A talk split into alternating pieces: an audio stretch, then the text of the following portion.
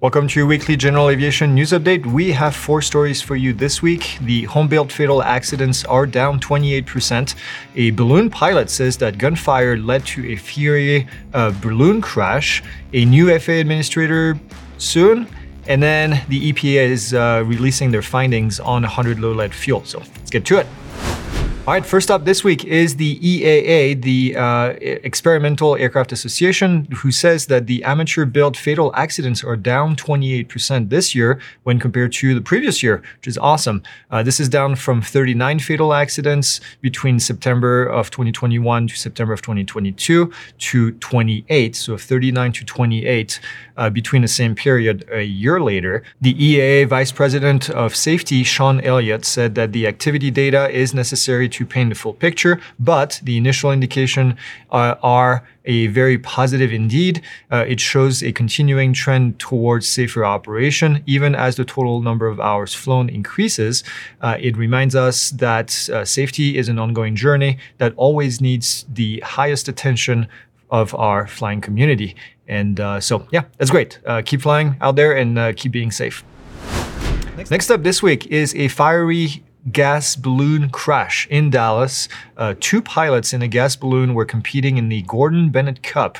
That's a long distance race from Albuquerque to, well, wherever the furthest is. So the goal is to fly the furthest possible with the balloon. Uh, according to the race organizers, the Pol- Poland 1 team was over Dallas when the pilot reported he heard what sounded like automatic gunfire. That's a quote and began an emergency descent to avoid getting shot. Uh, during the emergency descent, the balloon hit a high voltage power line, which caused an explosion. Uh, both of the pilots were transported to the hospital. There's no words on their current condition. according to the officials of the Balloon Fiesta, uh, they said that both are very experienced balloon pilots and uh, that have logged significant time in gas balloons. Our thoughts are with the gentlemen, their families, and friends for a full and complete recovery. Uh, we'll keep you updated if we hear more, but this is uh, definitely concerning.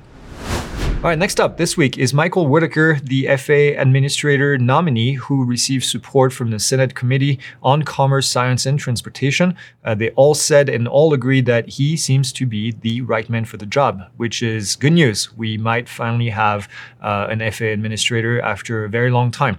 Uh, we usually don't talk about politics in here, but it's good to see that both uh, major parties had good things to say about Whitaker, suggesting that a confirmation hearing may go more smoothly than uh, the last one, uh, if you remember, uh, that was a, a bit of, um, of a show. Uh, Whitaker said that uh, he said, I would view my role as administrator as chief recruitment officer, certainly for the FAA, but also for the industry. Uh, it's been over a year and a half since we had a Senate confirmed administrator. we'll keep you updated if we hear more, but it looks like we're on the right track here.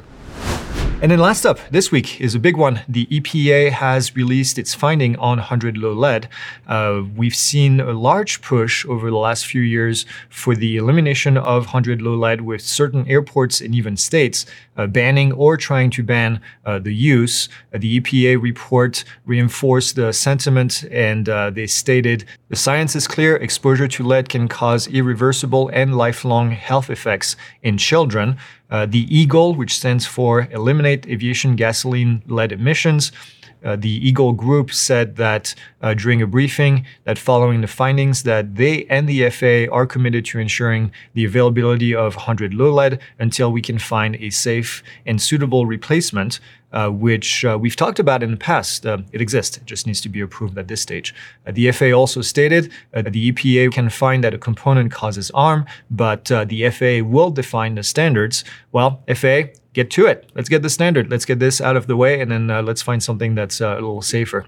Uh, they also describe a timeline going forward as a cooperative effort between the EPA and the FAA. So we'll continue to uh, follow up on this story. I'm sure we'll have uh, more in the future. And uh, that's it. That's all we have for this week. We will see you next week. Fury. Fury. How do you say that word? Fiery. Oh, yeah. Fiery. Fiery. Fiery. Fiery. Next up this week is a Fury Fury